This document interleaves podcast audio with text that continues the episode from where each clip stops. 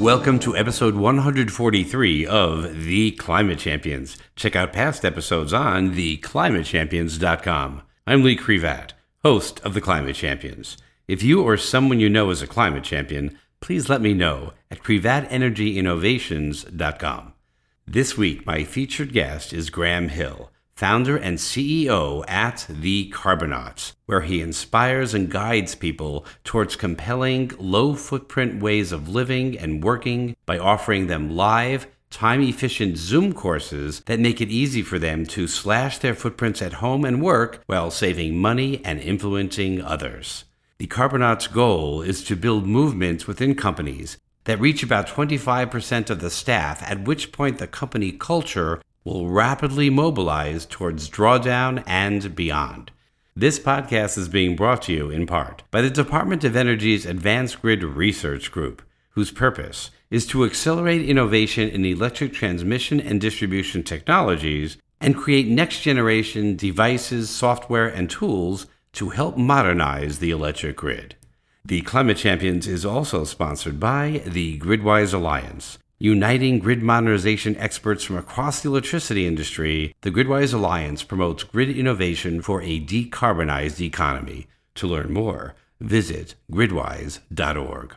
Also, check out the videos on my new YouTube channel, The Climate Champions, with interviews with Jigar Shah, 11 year old podcast host of We the Children, Zach Fox Duvall, Peter Kelly Detwiler, PKD, and a bunch of one minute climate update shorts. Graham is on a decades long, multi company mission to help humanity move into the bright green future. He's also founder and CEO of Life Edited, designing space efficient buildings, products, and lifestyles to yield more money, health, and happiness with less stuff, space, and energy. He conceptualized, funded, started, ran, and sold treehugger.com to discovery. And he designed and obtained the exclusive license to create and sell a ceramic version of the iconic New York paper cup and has sold over half a million since 2004. It's also been a bestseller at the amazing Museum of Modern Art, MoMA, for over 15 years.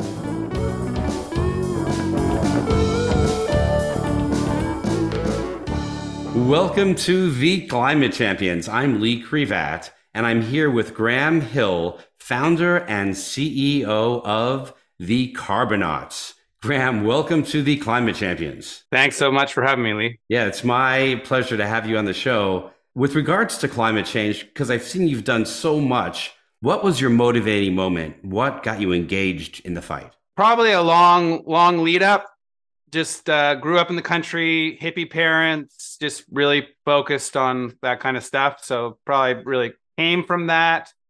And then, yeah, read a book about vegetarianism in university. That probably and architecture probably had an influence. But really, I was just fortunate. I I fell in love with the internet and ended up building an internet comp- one of the first companies to build websites in '95 and sold it. And so at, at an early age, I had made some money. And so I just really had the good fortune to be able to be choosy about what I wanted to do. And at that point, I just was doing a lot of reading. And I think just reading about evolution and just doing a lot of nature reading and natural capitalism. Amory and Hunter Lovins and Paul Hawken's book had a profound effect on me. I was always a business guy and just have always loved business and entrepreneurialism. And that just combined entrepreneurialism with green. And I just thought that was amazing. And that's what I wanted to do. And so I've been focused on this stuff since 2000. That's early. That's exciting. Yeah. Can you talk about your personal drivers today? What gets you up in the morning to fight the good fight? Yeah, I, I unfortunately uh, care about the world and the future of humanity. Uh, otherwise, I'd probably just be doing a lot of kite surfing and traveling around. So yeah, I just sort of feel there's a you have a responsibility to to help out where you can, and I believe that climate change is threatening the survival of our species, and so I'd like to help out. And it's it's one of those that's a very challenging problem that needs a lot of help on it. It's really changed since I've been doing it, it used to feel very long term and out there and abstract. It's getting a lot more real these days. But yeah, this is a very uh, real and challenging problem, and it just affects a lot of people. And so I feel like a responsibility to help ensure less of it happens and hopefully that we end up in a good place so that more of us can live fulfilling, comfortable lives. My father is 85 years old. And when the fires were happening in Canada, they still are, by the way. But when New York was covered in the smoke from the fires, I asked my dad, who has been alive for 85 years from New York,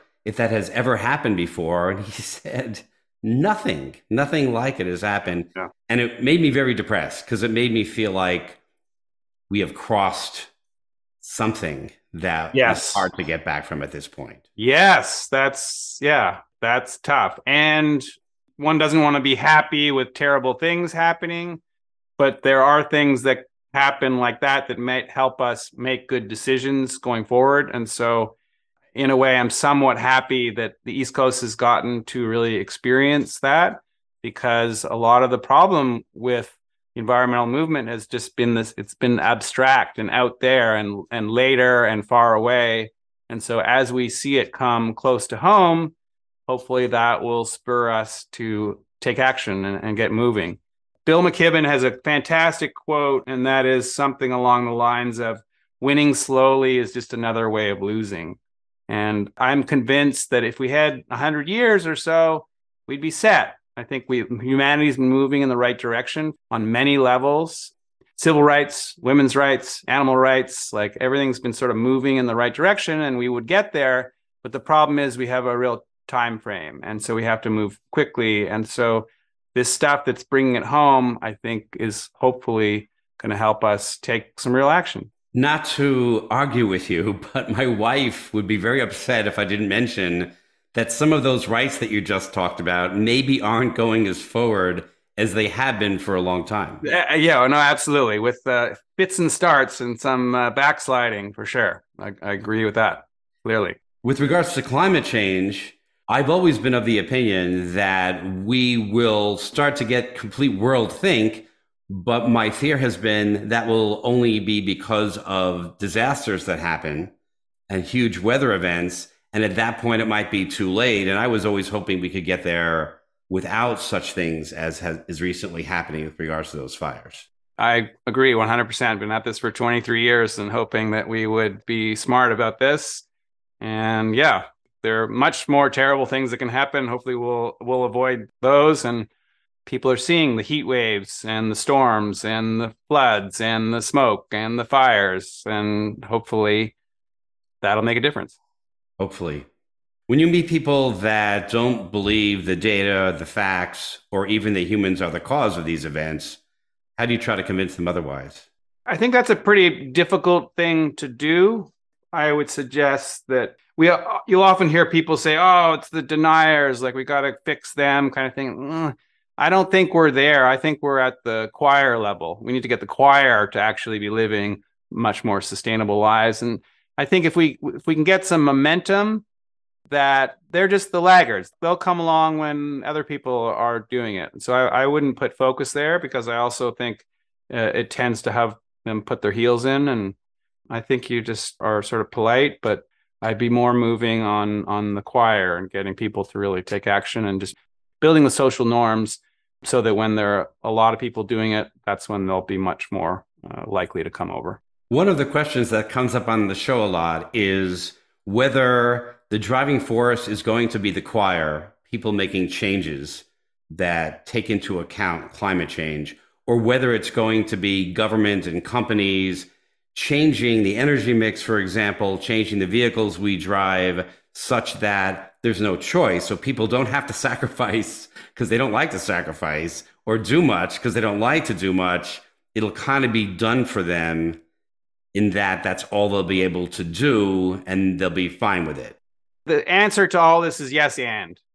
And and everyone likes to point fingers elsewhere and conveniently it allows them to not do anything, but the reality is individuals, governments, corporations, we all have to do it. And hopefully that those all really work in concert. absolutely, if we can deliver a cost effective, little to no sacrifice, or even better thing to consumers, or as I like to say, citizens, I think that's great. Shannon Parry is the chief sustainability officer here in Santa Monica. They uh, years ago put together an opt out renewable energy option.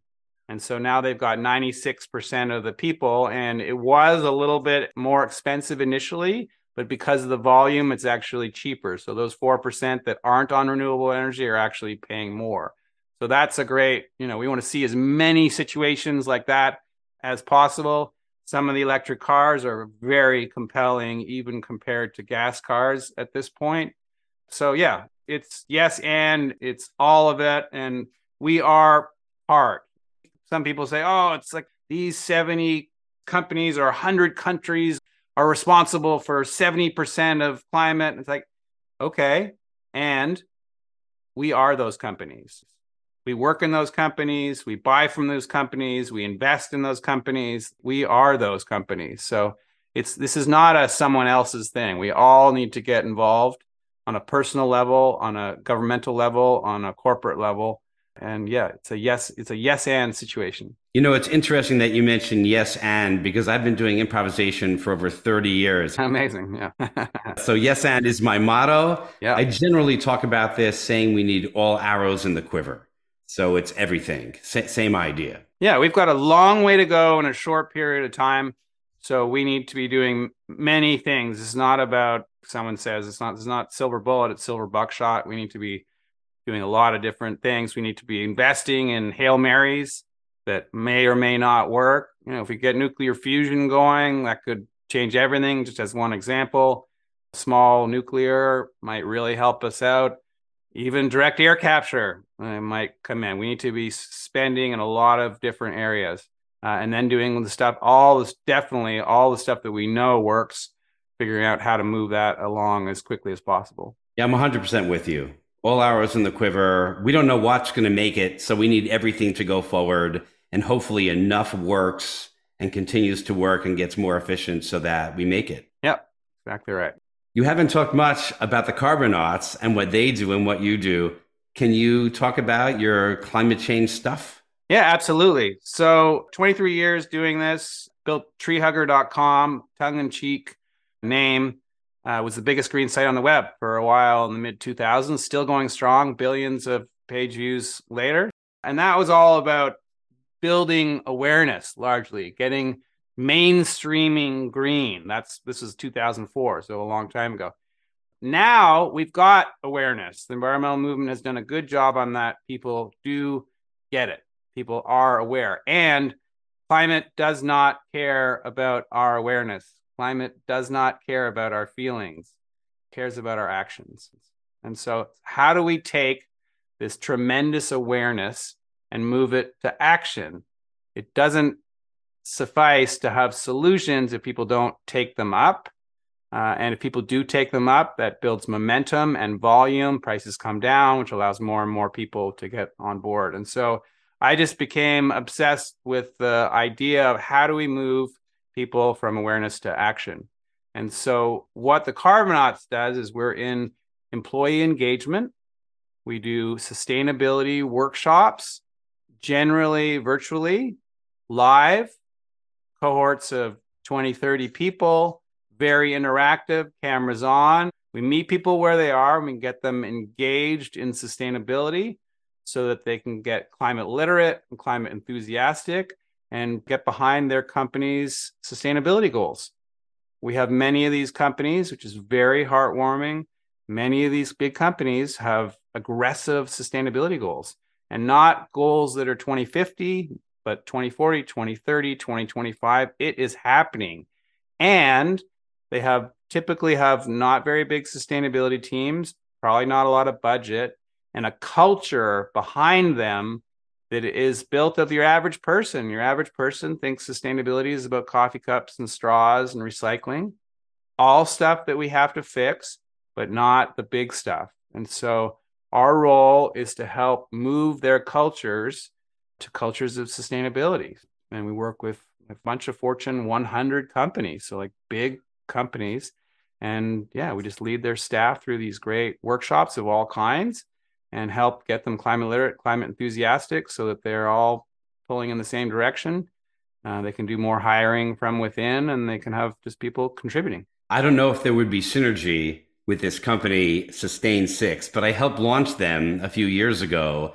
And what Sustain Six does is they are trying to partner with companies so the companies that want to encourage their employees, and that's why I think there might be synergy, can reimburse them for their efforts to invest in sustainability, like buying an EV or putting solar on their home or just insulating their home. Hmm. And what they find is that when the company puts a match program of some kind in place, that employees don't want to leave that money on the table. So if they even have an inkling of maybe doing some of that work, mm. they do the work and they've had tremendous success. Anyway, there might be a energy there. Oh, I'd love to see that. That's great. We really try to apply all sorts of behavior science to what we do. And so that one is a very clear example of loss aversion. Yes. Yeah. We we really don't like to leave money on the table.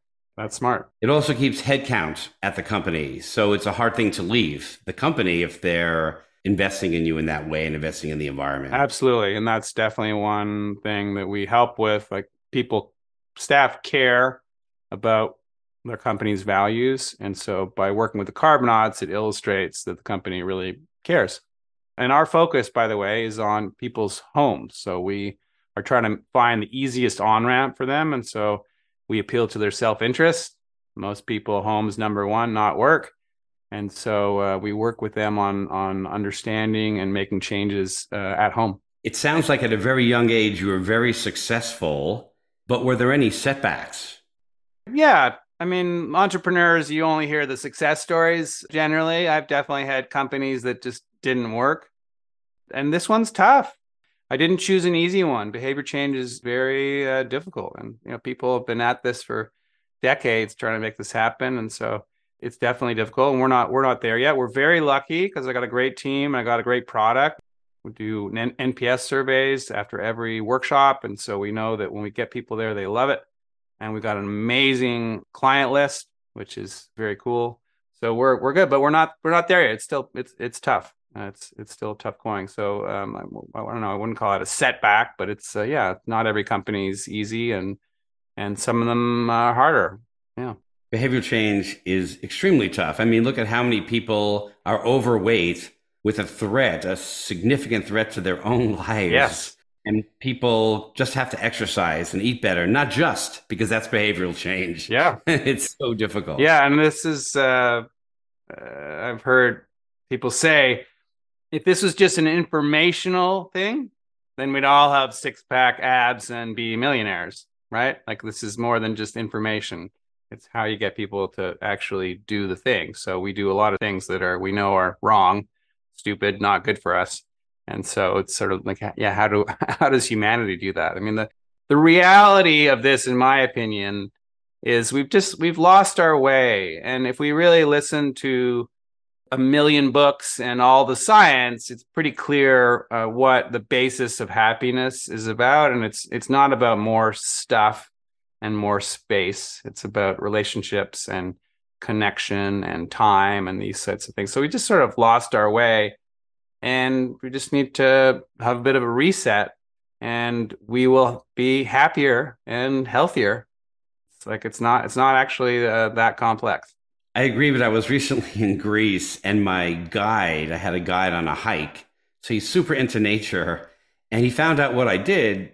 And he said that it's like digging a hole in the ocean, climate change mitigation. He goes, It's never going to happen. There's nothing we can do. Mm. And here's somebody that's living in the wilderness and giving hikes. Wow. I have to tell you, it was very discouraging. Mm. One of the other people behind me listening that was on the, the hike said, no, no, it's like drops in a bucket. And I said, yes, it's like drops in a bucket. We need all the drops to go in and we can fill that bucket. Yeah. It's not like digging a hole in the ocean, but he said he's writing it off. Like he's not even going to try. And that discouraged. Yeah. And there's definitely people that are doing that. And, and, you know, in a way, it makes sense. It doesn't look great, unfortunately.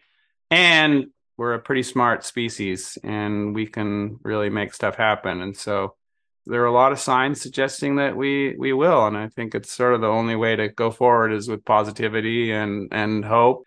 Yeah, so it's it's balancing the seriousness and not giving up, and and you know also not being overly optimistic about it because then maybe you don't do enough. There's like a healthy level of stress that keeps you moving forward and making this stuff happen. And as I said before, it's a lot of it is just timing. We would figure this out. So it's how do we move quickly? Yeah, my response also was if it is digging a hole in the ocean, I would rather go down with a shovel in my hand than turning my back on even giving it a shot, right? That's just not in my nature, and I don't think it's in the human race's nature. I certainly hope not. Probably not. I mean, at a certain point, if we knew, maybe we would just go full hedonism. Full hedonism. I don't think that's the answer. I'll, I'll be beside you with a shovel. That's awesome.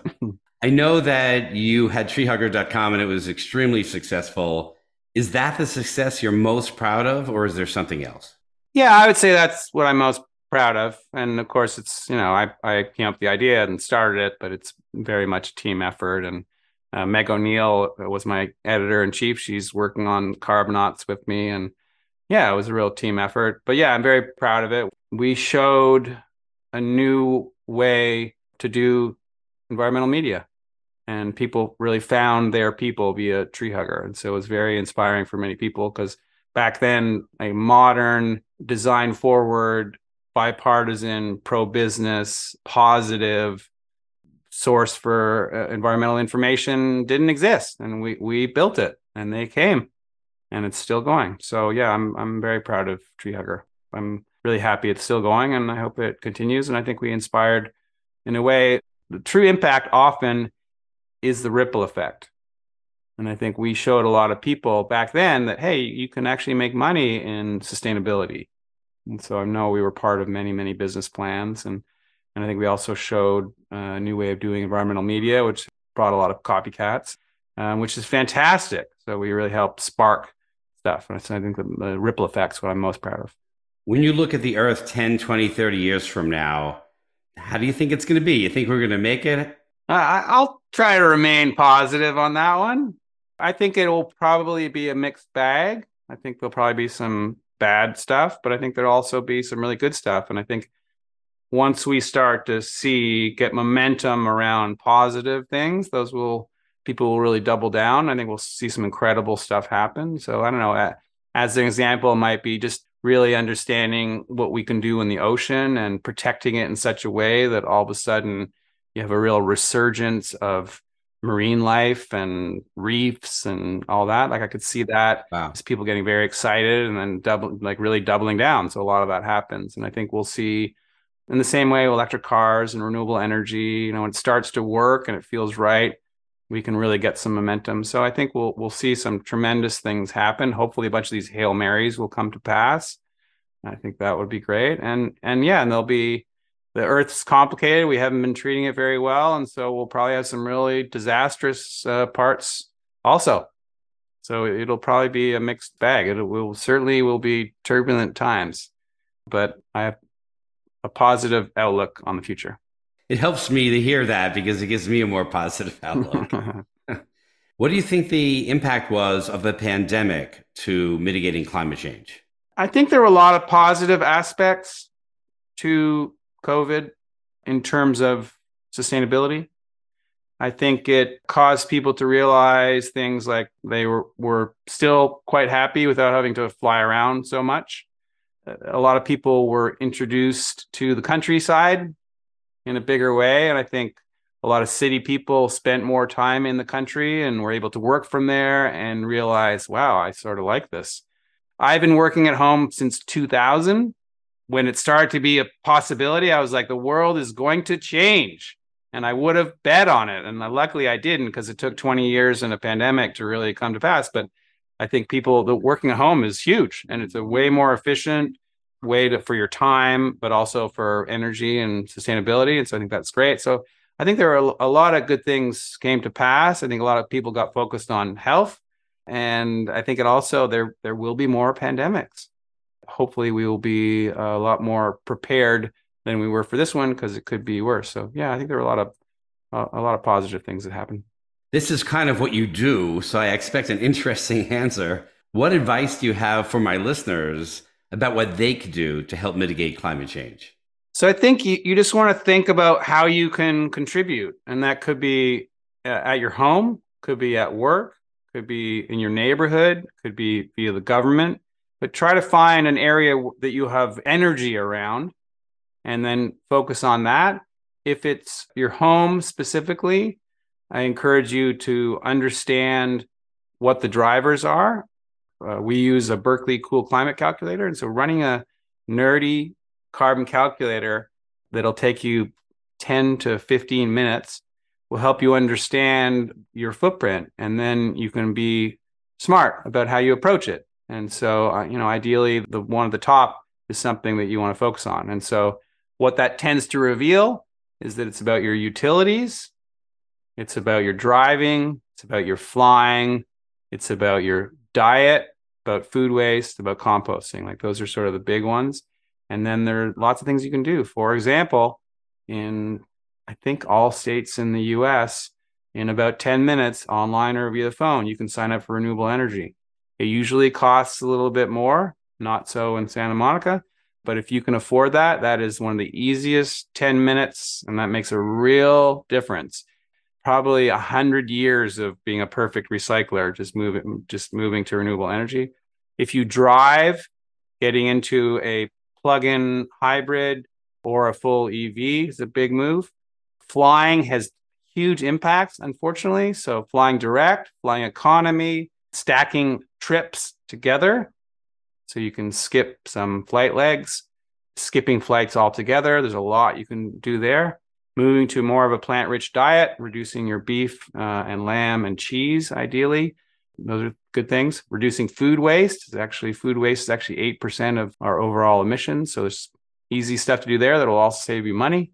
Composting is a great thing to do, uh, and then sharing about all this stuff. So those are some uh, sort of things on a personal level, but also just start to share and talk about it and get involved. What's your what's your company doing, and what are your local politicians doing, and you know who's the best president to vote for. Like all, all these things really matter.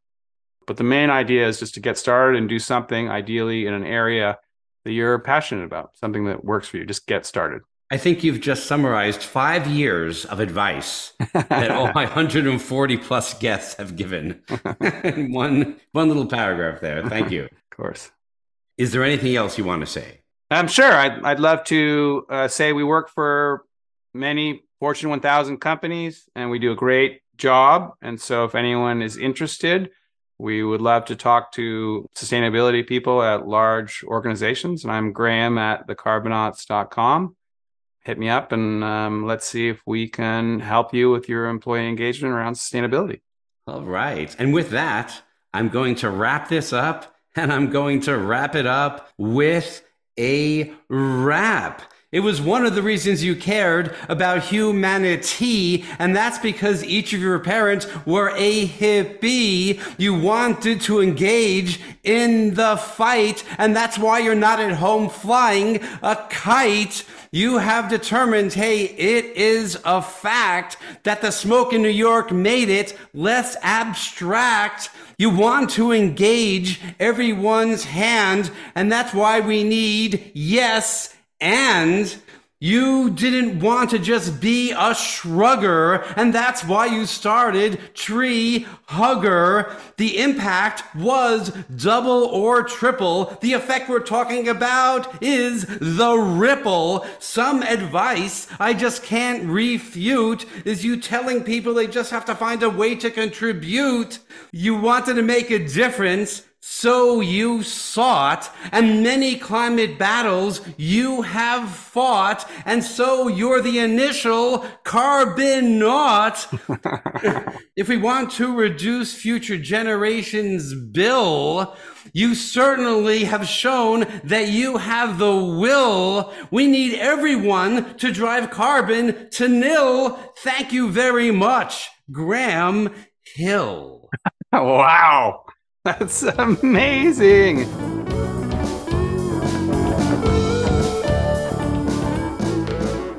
The world is lucky to have Graham not on the beach flying a kite. His passion for climate change mitigation is incredible. His knowledge is broad and deep, and he truly makes you feel you can do something about it. If you have comments or questions about the podcast, visit my website at krevatenergyinnovations.com and drop me an email. I would love to hear from you. And if you're enjoying the Climate Champions podcast series, please subscribe, rate it five stars if you're an Apple user, and tell your climate concerned friends about it. And check out my new YouTube channel. Just search for The Climate Champions and Lee Krevat.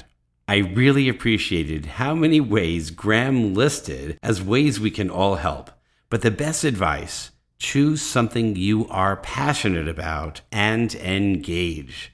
July 3rd and 4th were both heat records for the world. The world. By the time you listen to this, there may even be a new record. You don't have to do everything. Even something small can help to mitigate climate change.